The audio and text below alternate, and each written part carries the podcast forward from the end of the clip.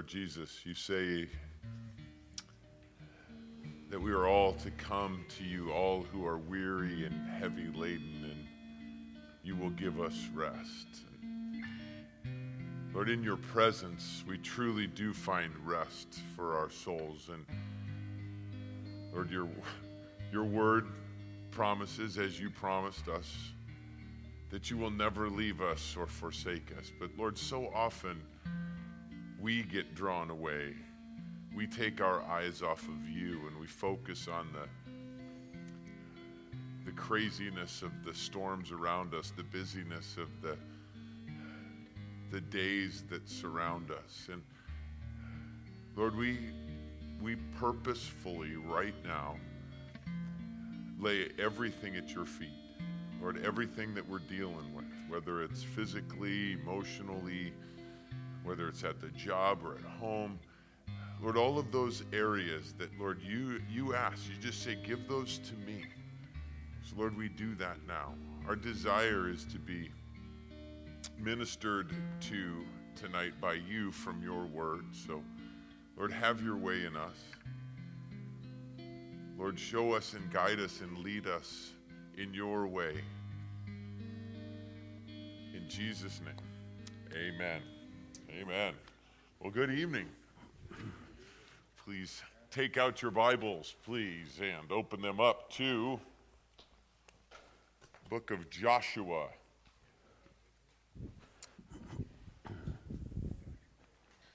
If you don't have a Bible with you, please grab one from a under a seat in front of you on a rack there. This is a Bible study, so you need one.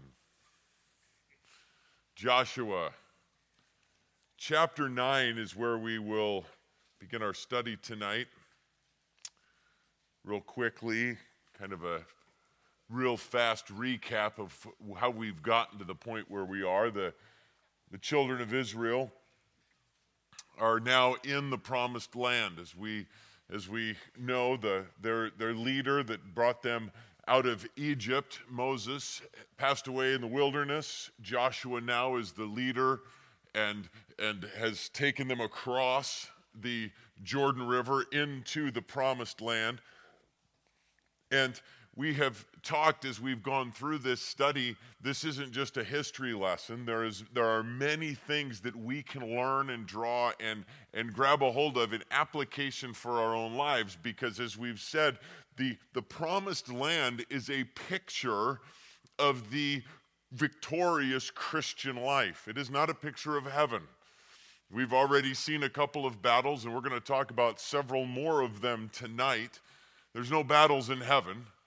So, this is speaking of the, the victorious Christian life, and there are many things that we can draw out of that. And we have, as we've looked, in the Battle of Jericho, and then in the failure of the initial battle against the, the city of Ai, and then the successful battle is where we finished up in our study last time there will be victories in our life as Christians. But we have to understand, we have to realize that, that with every victory, especially those, those big victories in our life, there will come battles immediately following those. The enemy.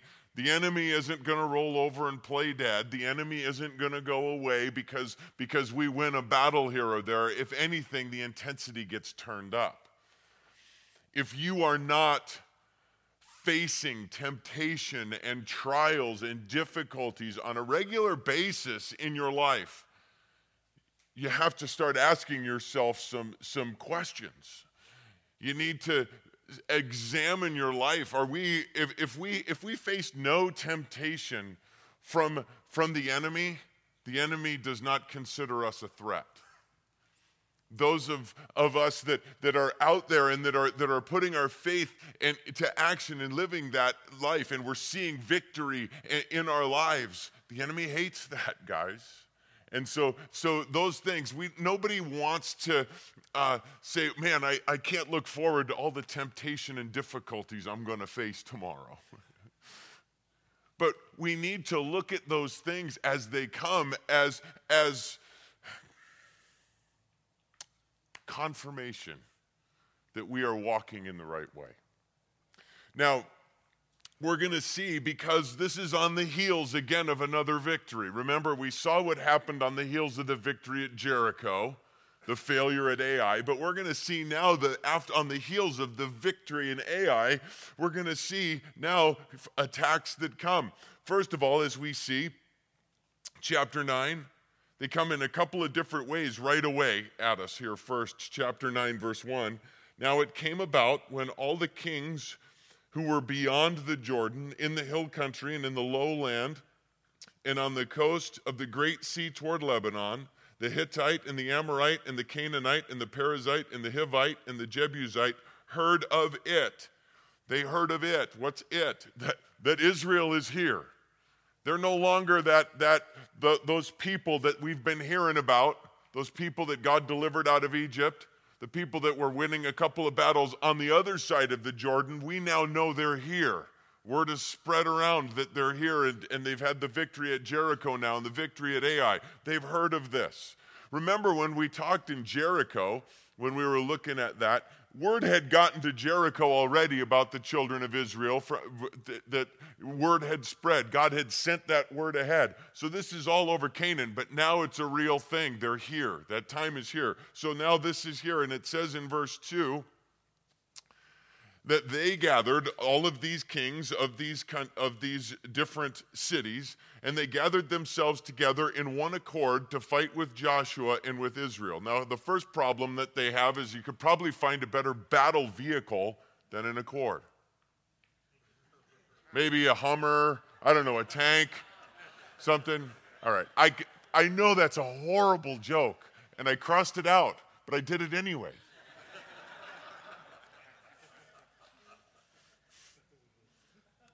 You're going to say that though. Yeah, I guarantee you, one of you, you're going to use that at work tomorrow. You're going to say, you know, there's a Honda in the Bible. Anyway.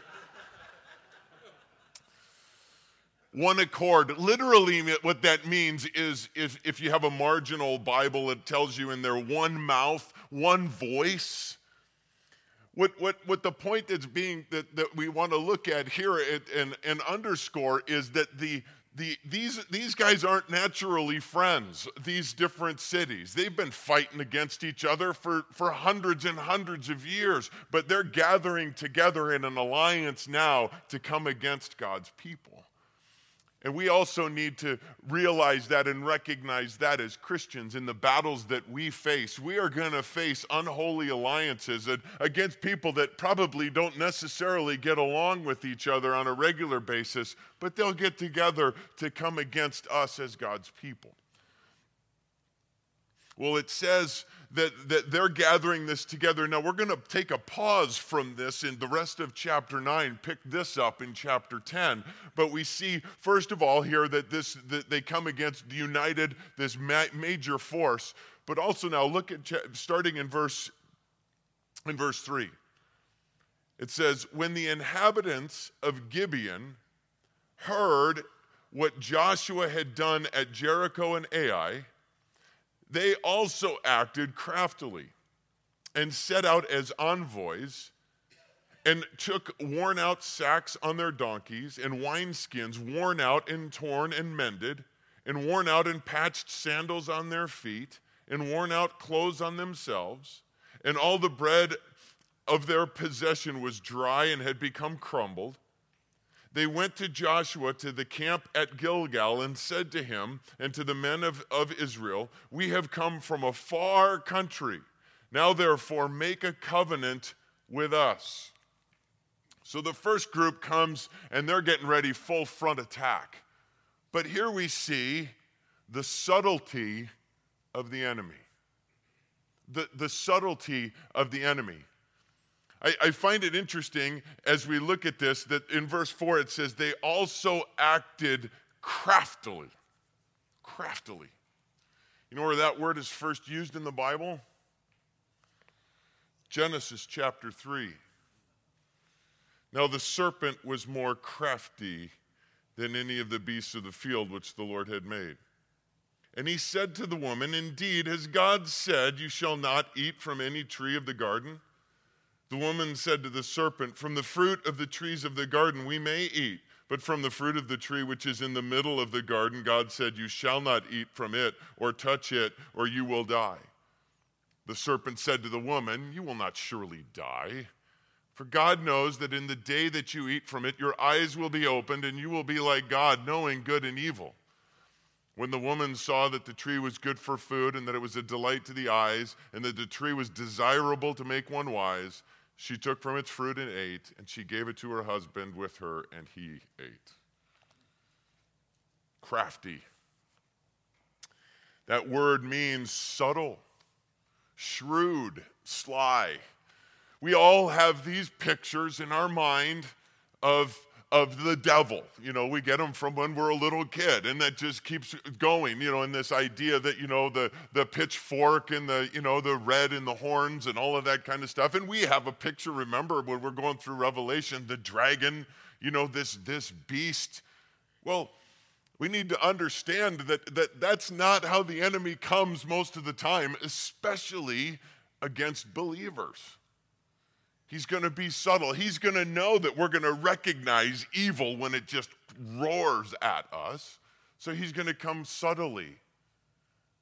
He's going to come shrewdly. He's not going to be scary. He's going to appear harmless. Now we can look at the story back with in Genesis chapter 3 and say, harmless, a snake? Are, are, are you kidding? A snake? Well, it appeared harmless to Eve and to Adam. Those snakes weren't a problem then, they were pets. You know, they, they, we they didn't have the same issue with snakes as, as we do today. That happened after the fall. So he comes the, as this snake and just having this gentle conversation. And again, here we see, see this same thing, this, this same thing happening here, coming totally harmless. Hey, we're, we're, we're your friends. We're coming from, from way far away. And we see the same thing, this same crafty shrewdness that the enemy used back in chapter 3. We see it here. First, twisting the truth, bending the truth, outright lying, softening. That's one of the, the things that the enemy does so, so well is, is softening, softening the, the God's word. Did God really say? And if he said, did he really mean? And oh, it's just once. All of those types of things, subtle, shrewd. Ultimately, the desire is to change our view of God, to change it from the fact that He is a loving, caring God to a God that is just holding out on us this, this harsh God. The whole, again, the desire is to distort in order to deceive, to get us to disobey. This enemy is doing that same type of thing. They must know, and we're going to get to it in a moment as to why I believe that. They must know that God has commanded them to wipe out everyone in Canaan. They have to know that. So they're coming with a totally different roundabout way. Look again, this same type of thing. Oh, they're crafty. They're, they're pretending to be something that they're not, as Satan often does. Pretending instead to be, instead of this vicious beast that we know he is, pretending to be something that, look, they're pretending to be envoys. They're pretending to be these, these messengers that have come from a long ways away. They're, they're they're pretending they're they're deceptive. They're they're they have on they they're purposely they only traveled 20 miles. We're going to get to that in a second. But they they set it all up with worn out shoes and moldy bread and all this kind of stuff to make it look like they've been traveling for weeks if not months to get there. So it's all again a big deception. And initially look at verse 7 it tells us that that they're, they're kind of picking up on it. Verse 7 the men of Israel said to the Hivites, Perhaps you are living within our land. How then shall we make a covenant with you? But they said to Joshua, We are your servants. Then Joshua said to them, Who are you and where do you come from? We see here in these two verses that there is that, that check initially. It's coming, oh, wait a second, this is kind of fishy. This doesn't, this doesn't add up. And, and so there was something about that. And guys, in this, I see again, as followers of God, as children of God, we have the Holy Spirit within us. And the Holy Spirit gives us that check when there are things that are coming that are not right. That, that, that, it's, that it's just not in place. Things aren't adding up. And we get that check. It is so important that we pay attention to that. Colossians 3:15 says this. This is a I, I love this verse. Colossians 3:15. Let the peace of Christ rule in your hearts, to which indeed you were called in one body, and be thankful. Let the peace of Christ rule in your hearts. And that word rule is literally to umpire, to, to make the decisions as we go the peace of Christ. Now, again, as believers, we all have the peace of Christ in us. That's not something that we need to manufacture or that we need to get. It is given to us. But we need to let that peace that is within us rule us, umpire us. As Isaiah records, Isaiah 30, I believe, that it says, you know, my, I will direct you. I will, I will whisper to you this way and that directing us. Let the peace of Christ umpire. Guys, don't move without the peace of Christ. Don't make a decision to move out without that peace. Right here, right now, they should have said, Man, I don't have a good feeling about this. I don't have peace about this. Joshua, we need to go to the Lord right now. Paul said to the Philippians, Philippians chapter 4, be anxious for nothing, but in all, everything, by prayer and supplication, with thanksgiving, let your requests be made known to God. And the peace of God, which surpasses all comprehension, will guard your hearts and your minds in Christ Jesus. I love that for several reasons, but the very end, it's the peace that surpasses all understanding, surpasses comprehension, not the peace that comes from comprehension. We're going to see, unfortunately, what happens when we rely on the peace that comes from understanding. That's what, that's what happens here as we look through this. That's why, why it says when he was talking to the church in Colossae, let the, let the peace of Christ rule your hearts, not your minds, your hearts. Because our hearts are wicked by nature.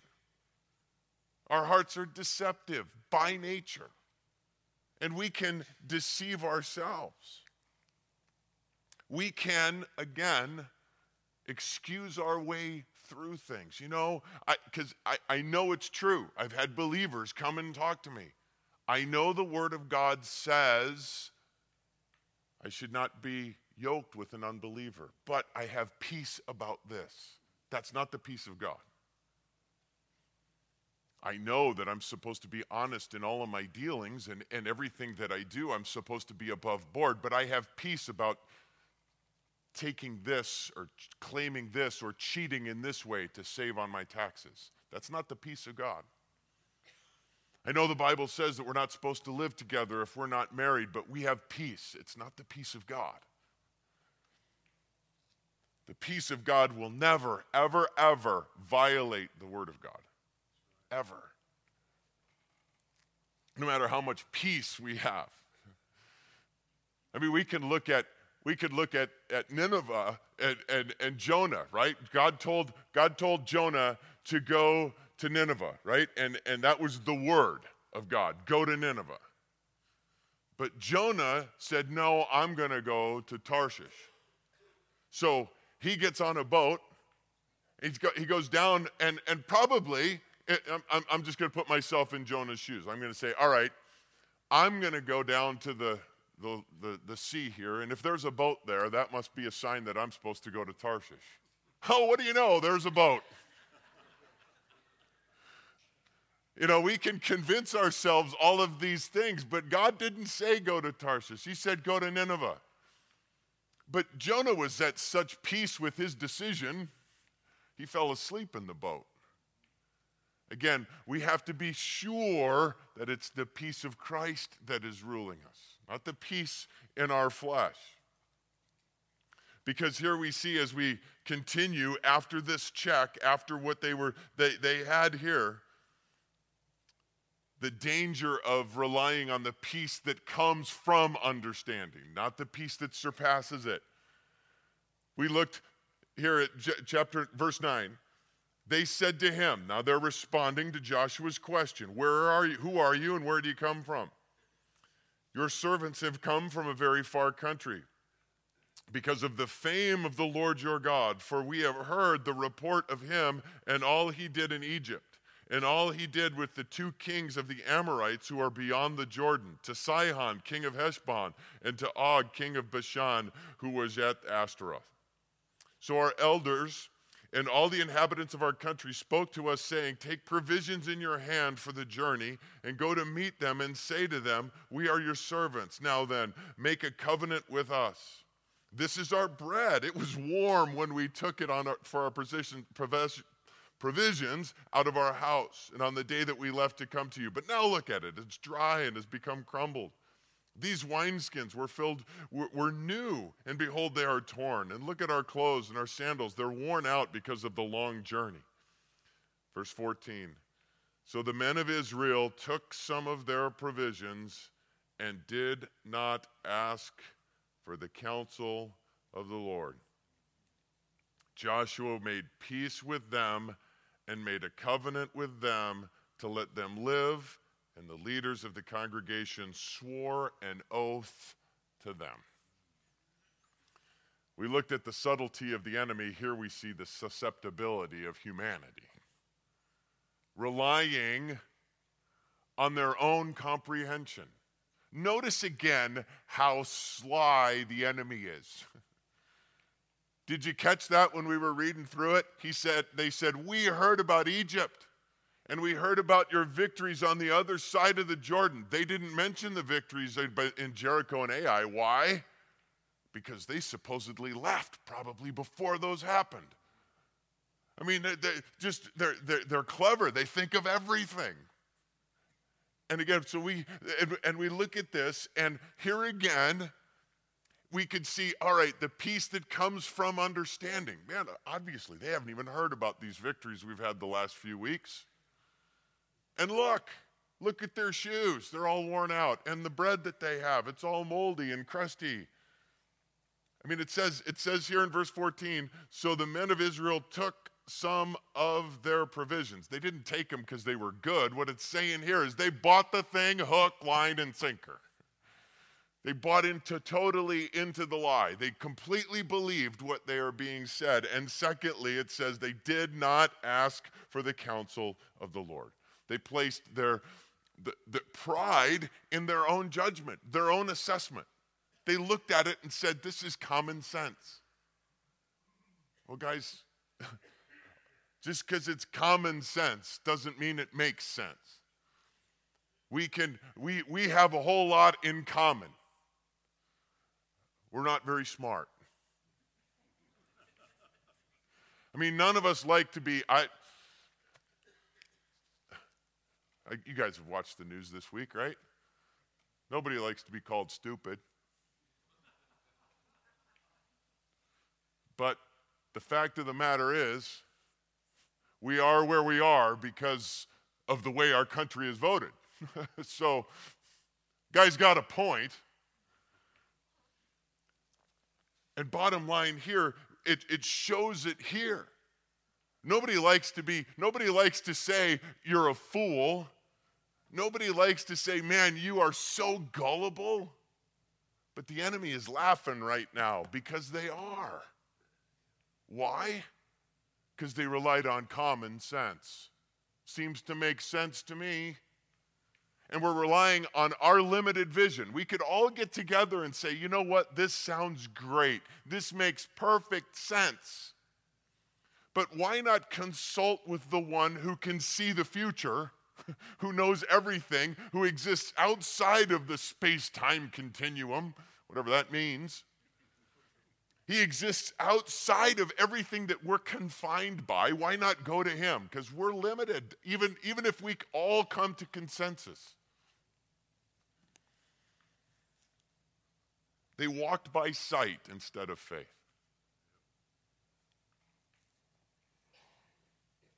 And you know, we can we can look at this and, and again we can we can we can understand. We can place ourselves in this and we can understand. And we could probably say, well, they got to make a quick decision on this. I mean, they've come all this way. They got to get back, going back home. I mean, they, they, we got so let's make a quick decision, guys. Time is never an issue. It should never be an issue that would keep us from praying, that would keep us from moving. Somebody comes to you and says, you know, I gotta, I, we gotta move now. Here's, here's some keys. If there's any doubt, don't move. Don't do it. If there's no time to pray, don't act. If you can't wait for peace, don't move. Guys, we no one who has ever waited on the Lord has ever regretted it. We wait on the Lord. I mean, I, we've all had those situations, right? Man, this deal is too good to be true, and if I wait, we're going to miss it. No good thing does he withhold from those who walk uprightly. If it was meant for you, you'll get it. If it's not, you don't want it. But they didn't. They didn't seek the counsel of the Lord. They believed everything that was laid before them. They made the covenant with them. Verse 16 It came about at the end of three days after they had made a covenant with them that they heard that they were, that they were neighbors and that they were living within the land. Then the sons of Israel set out and came to their cities on the third day. Now their cities were Gibeon and Chephirah and Beeroth and Kiriath Jearim. The sons of Israel did not strike them because the leaders of the congregation had sworn to them by the Lord, the God of Israel. And the whole congregation grumbled against the leaders. But all the leaders said to the whole congregation, We have sworn to them by the Lord, the God of Israel, and now we cannot touch them. I'm fascinated by this because they realized that they had been lied to, that they had been deceived, that they bought the lie, and yet, because they made a vow, breaking their word was not even on the table. It was not an option. They had said that we will make this covenant with you. And even though it was made because they were deceived, because they were lied to, they continued on in that covenant. They said, breaking the covenant, it's not even an option. Even when the people were saying, How could you do this? They said, We, we were deceived, we were lied to, and we will not break it. Because, again, they represent the Lord, they represent God. You know, many years later, Saul did break the covenant and did go to war against Gibeon. And it tells us in 2 Samuel chapter 21, verse, verse 1, it says, Now there was a famine in the days of David for three years, year after year, and David sought the presence of the Lord. And the Lord said, It is for Saul and his bloody house because he put the Gibeonites to death. So the king called the Gibeonites and spoke to them. Now the Gibeonites were not the sons of Israel, but the remnant of the Amorites, and the sons of Israel made a covenant with them, but Saul had sought to kill them. So Saul breaks that covenant, and Israel is punished because of it. Again, God, when, when, we, when we make a vow, when we, when we give our word, guys, as Christians, above everything else, our word should mean something especially in a world that we live in where people's word doesn't mean anything. Well, verse, verse 20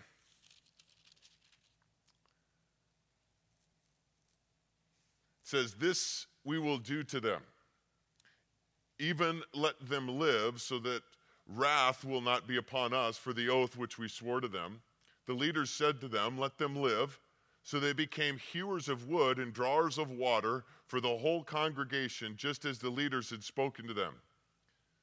Then Joshua called for them and spoke to them, saying, Why have you deceived us, saying you were very far, we were very far from you, when you were living within our land? Now, therefore, you are cursed, and you shall never cease from being slaves, both hewers of wood and drawers of water for the house of my God. So they answered Joshua and said, Because it was certainly told your servant that the Lord your God had commanded his servant Moses to give you all this land and to destroy all the inhabitants of the land before you.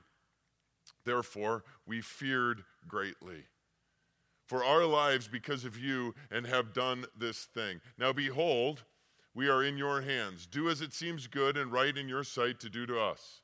Thus he did to them and delivered them from the hands of the sons of Israel, and they did not kill them.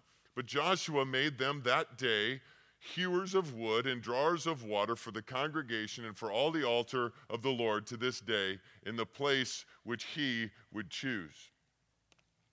Now we've we've looked at the subtlety of the enemy and the and the susceptibility of humanity, but here we see the sovereignty of the Almighty. Even in this, even in this deception that was bought hook, line, and sinker, God still comes out at the end on top. Romans 8:28 God works all things together for good for those who love God and are called according to his purposes. Everything works out for their good and God's glory. They become I love how God works. They become the ones who get the wood for the altar in the tabernacle for the, for the, for the sacrifices and bring the water for the cleansing. They're, they're the ones who now have this job. And notice there's no complaints. The Gibeonites aren't like, what? That, we're not going to do that.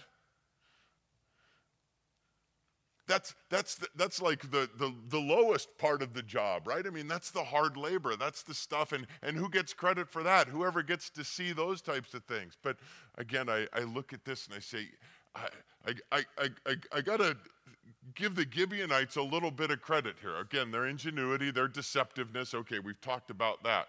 But their understanding of their situation.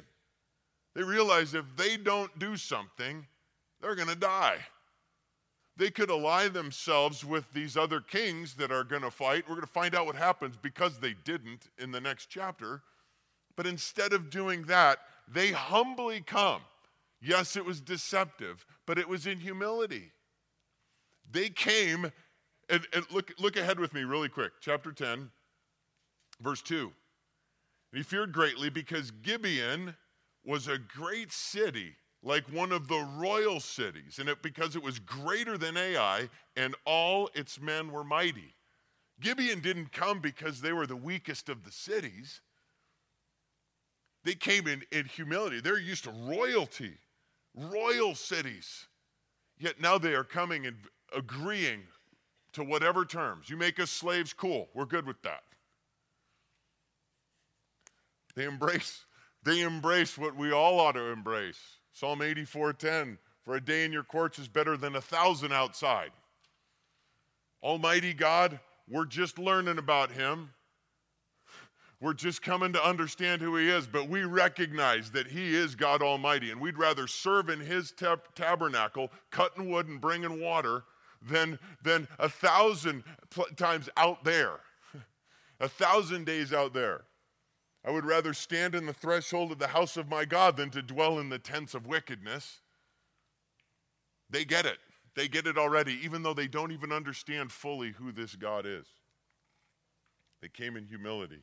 And you know what? They're going to continue. We're going to see them as we continue to study the history of the children of Israel. Just as remember, Rahab, we talked about how in, in her obedience, and, and understanding, limited as it was, saying, I'll do whatever it takes. I'm going to follow your God now. She, be, she ended up in the, in the lineage of, of Jesus. We're going to see that these Gibeonites, one of them, at least one of them, became one of the mighty men of David. And they're going to be instrumental in rebuilding the wall under Nehemiah. So, all of this stuff, it's awesome when, when they say, All right, we're going to follow, we're going to submit and come under this. Well, moving on now, chapter, chapter 10. Now it came about when Adonai Zedek, king of Jerusalem, heard that Joshua had captured Ai and had utterly destroyed it, just as he had done to Jericho and its king, so he had done to Ai and its king, and that the inhabitants of Gibeon had made peace with Israel and were within their land, that he feared greatly because Gibeon was a great city, like the one of royal cities, and because it was greater than Ai and all its men were mighty. Therefore, Adonai Zedek, king of Jerusalem, sent word to Horam, king of Hebron, and to Piram, king of Jarmuth, and to Japhi, king of Lachish, and to Debir, the king of Eglon, saying, Come up to me and help me, and let us attack Gibeon, for it has made peace with Joshua and with the sons of Israel. So the five kings of the Amorites and the kings of Jerusalem and the kings king of Hebron, the king of Jarmuth, the king of Lachish, and the king of Eglon gathered together and went up, they with all of their armies, and camped by Gibeon and fought against it. So these five areas we were talking about earlier, they're, they're now coming together, full frontal attack. But the first place they're going to attack is Gibeon because they made an alliance with Israel. So we're going to take care of them first, then go battle battle Israel. Just a couple of things on this. I find this kind of interesting. Adonai Zedek literally means Lord of righteousness. Adonai, you know, you see that? Adonai meaning Lord, Zedek meaning righteousness. Lord of righteousness. Interesting. Just because of the study that we've been doing in Revelation, we obviously know that this king isn't righteous but carrying with it that idea, maybe a picture kind of type of the Antichrist, gathering together these other kings to come and battle Joshua. I don't know, just thought that, that was kind of interesting. Not doctrinal, don't, not, not drawing any real hard parallels there, just thought it was interesting. You don't, that's your business.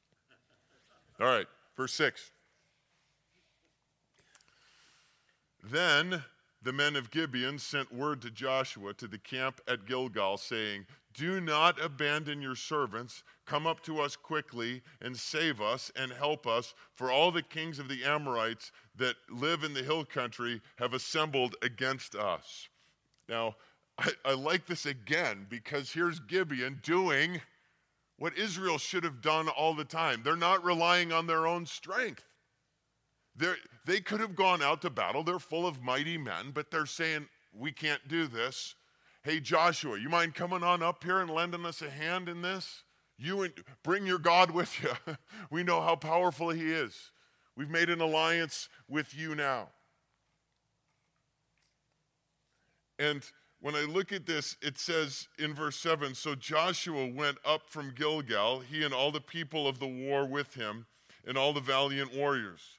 The Lord said to Joshua, Do not fear them, for I have given them into your hands. Not one of them shall stand before you. So Joshua went up from Gilgal. Again, we could look at this, and here's this message coming. Hey, hey, Joshua, you remember us? We're the guys that we're partners now, remember? And there's now five cities. They're, they're pretty big, and they've come all against us. My first thought, hey, we're out of this deal. you know, look at what God's doing. Uh, we made the mistake, we made the covenant, but man, they're going to get wiped out, covenant's over. But that's not the heart of the covenant, right? The covenant was not only are we not going to kill you, but we've made an alliance together. And so Joshua honors honors that covenant. A man again of integrity. And he obviously, again, has, has the Lord here with him. The Lord said to Joshua, Do not fear them. That, again, is a command. Don't fear them.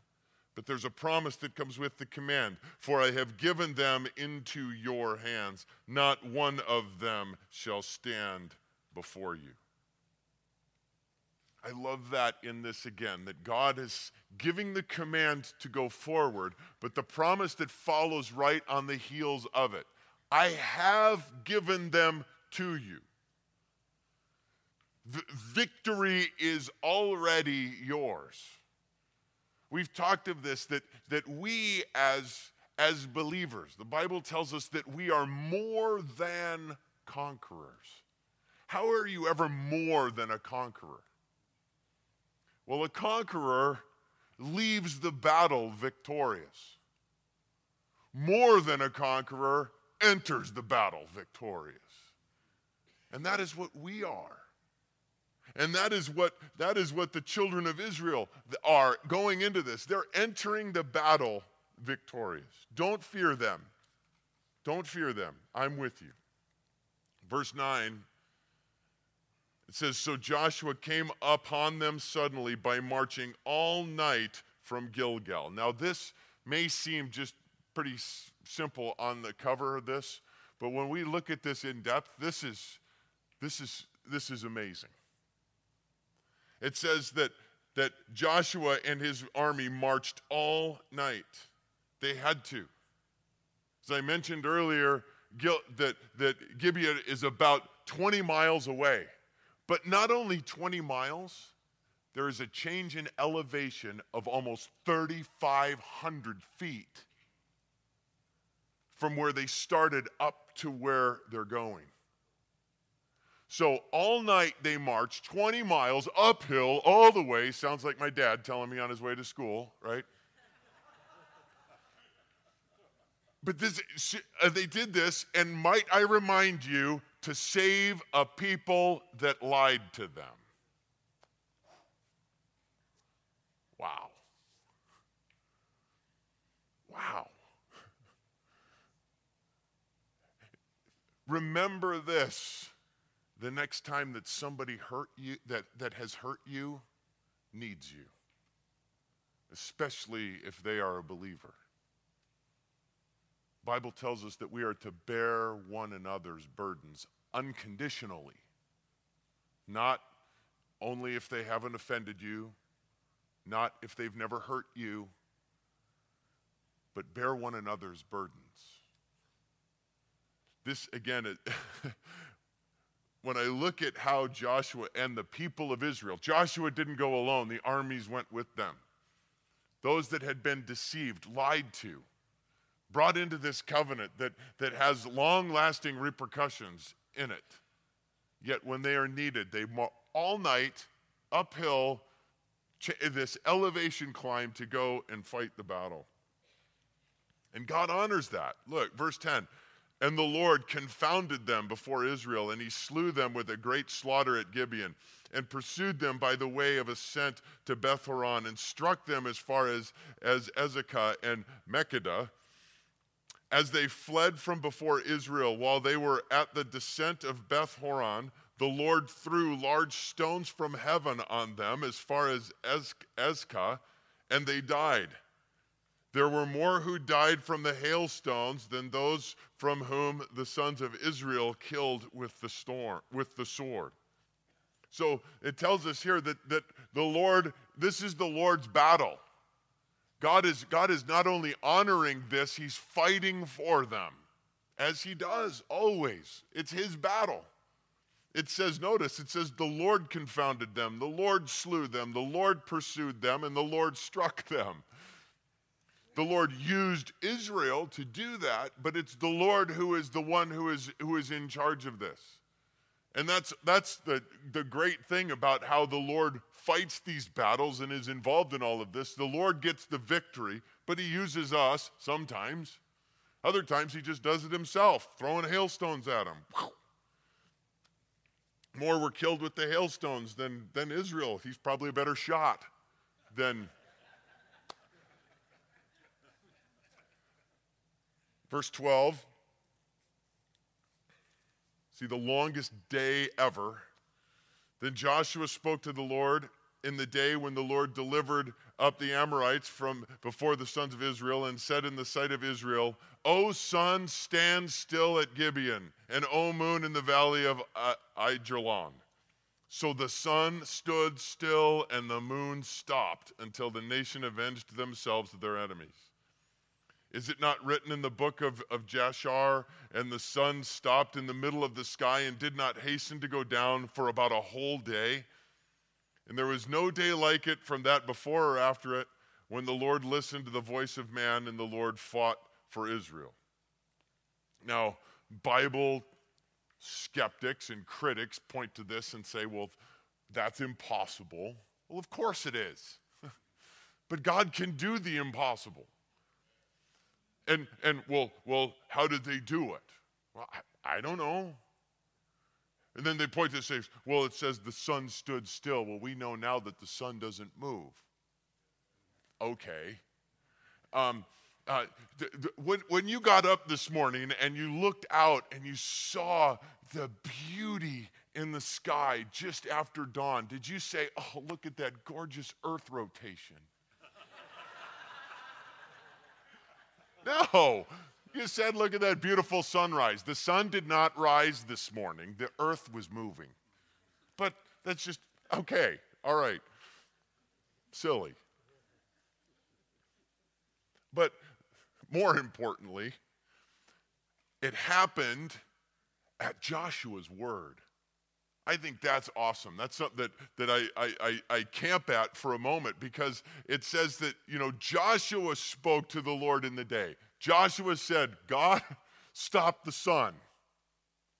Lord, we need more time today.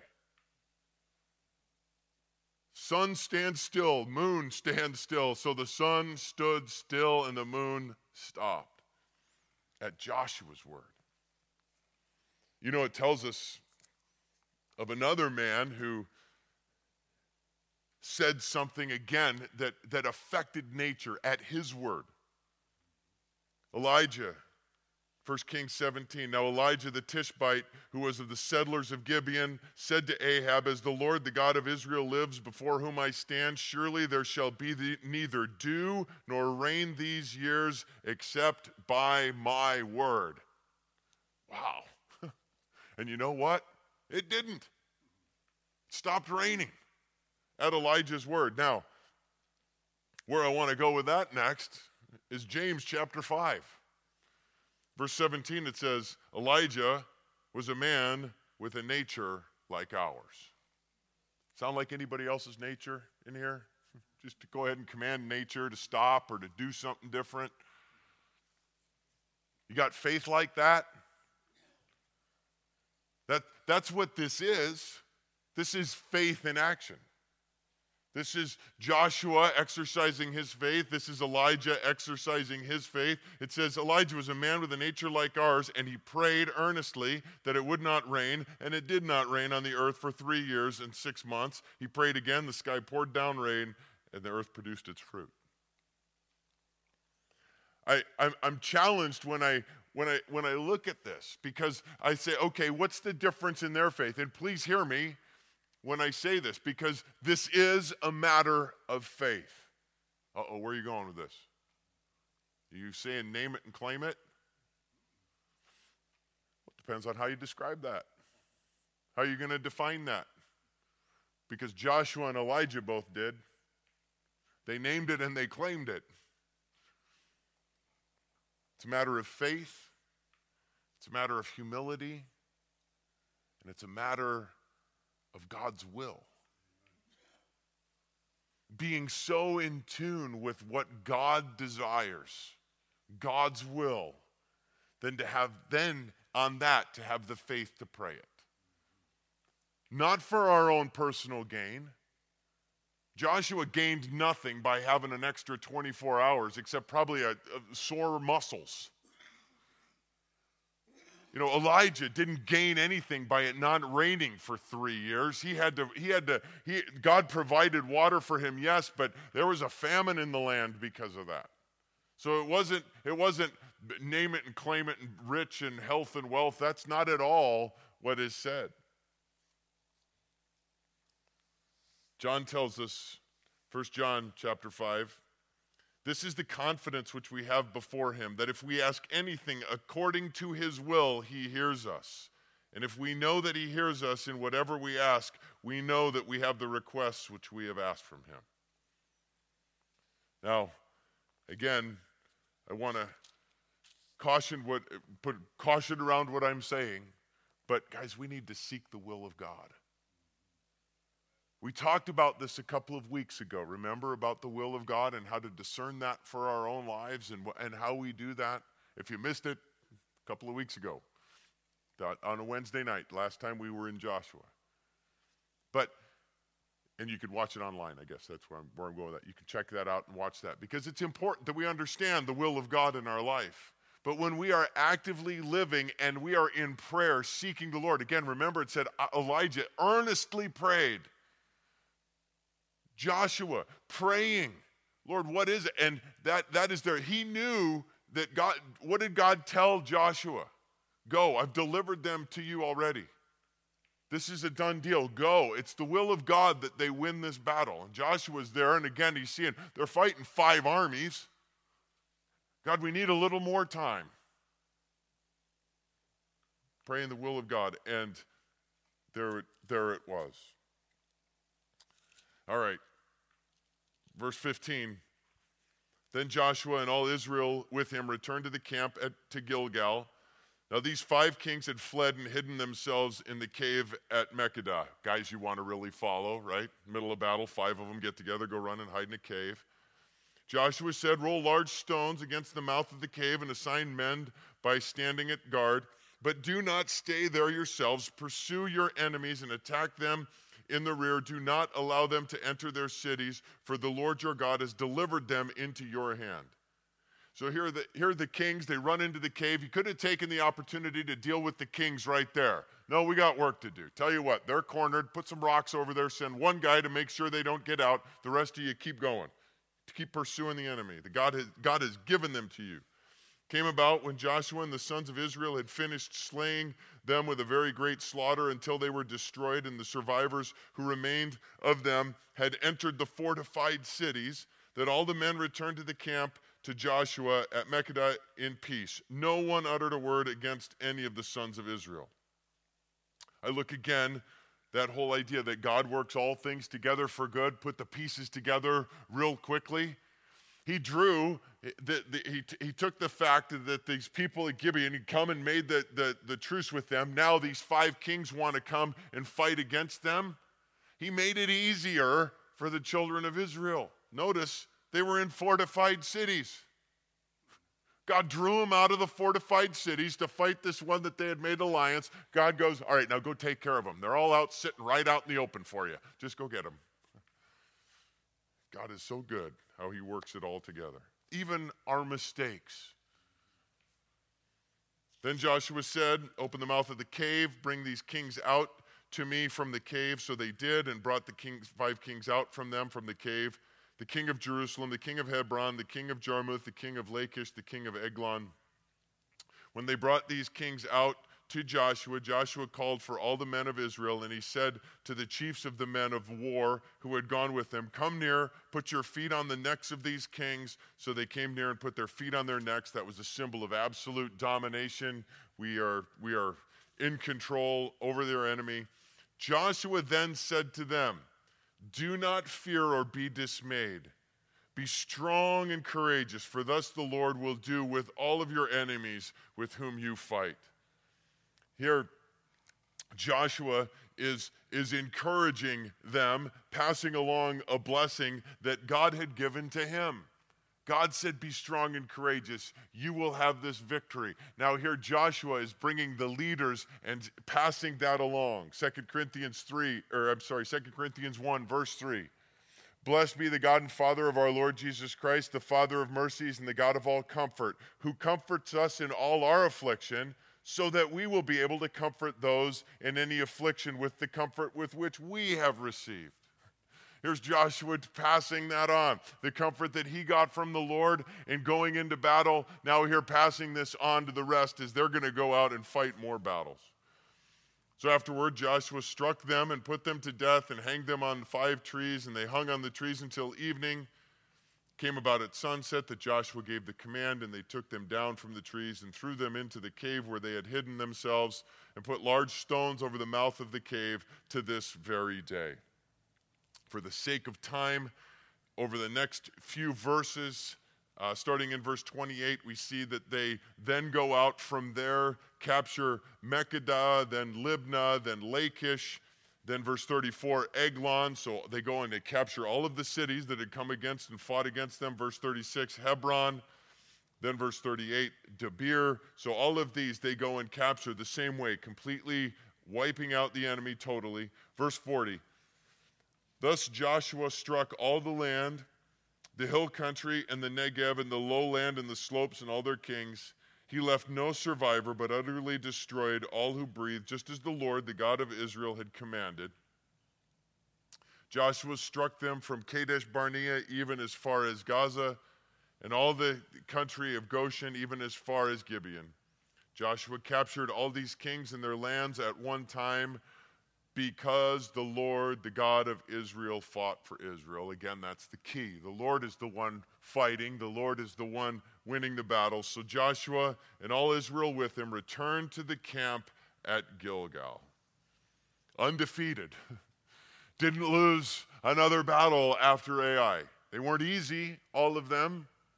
Certainly, again, there's battles and fights that, that go on, but God led, God determined the path, God determined the cities, God determined the order of things, and God fought the battles. Victory after victory after victory. And here, as we close out chapter 10, you can look at a, at a map and kind of see if you follow what they've done, where they came in the promised land or, uh, and through Jericho up to Ai and then cut across almost right at the center and now have gone south and captured all of these southern kingdoms. So now the, they can no longer help when they go up to attack the north. Just a again, great, great divide and conquer uh, war strategy.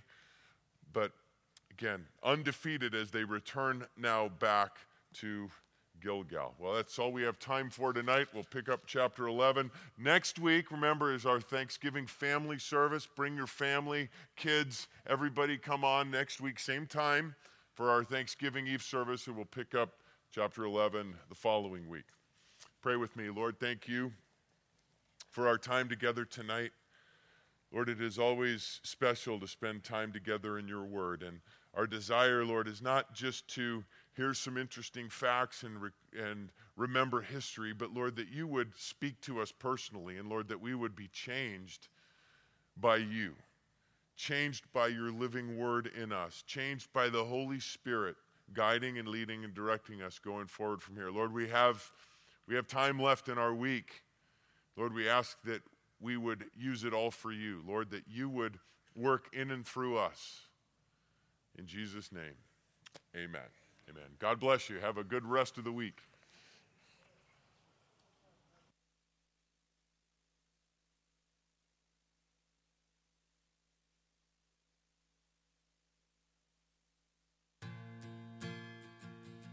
Even though I walk through the valley of the shadow of death, your perfect love is casting out fear.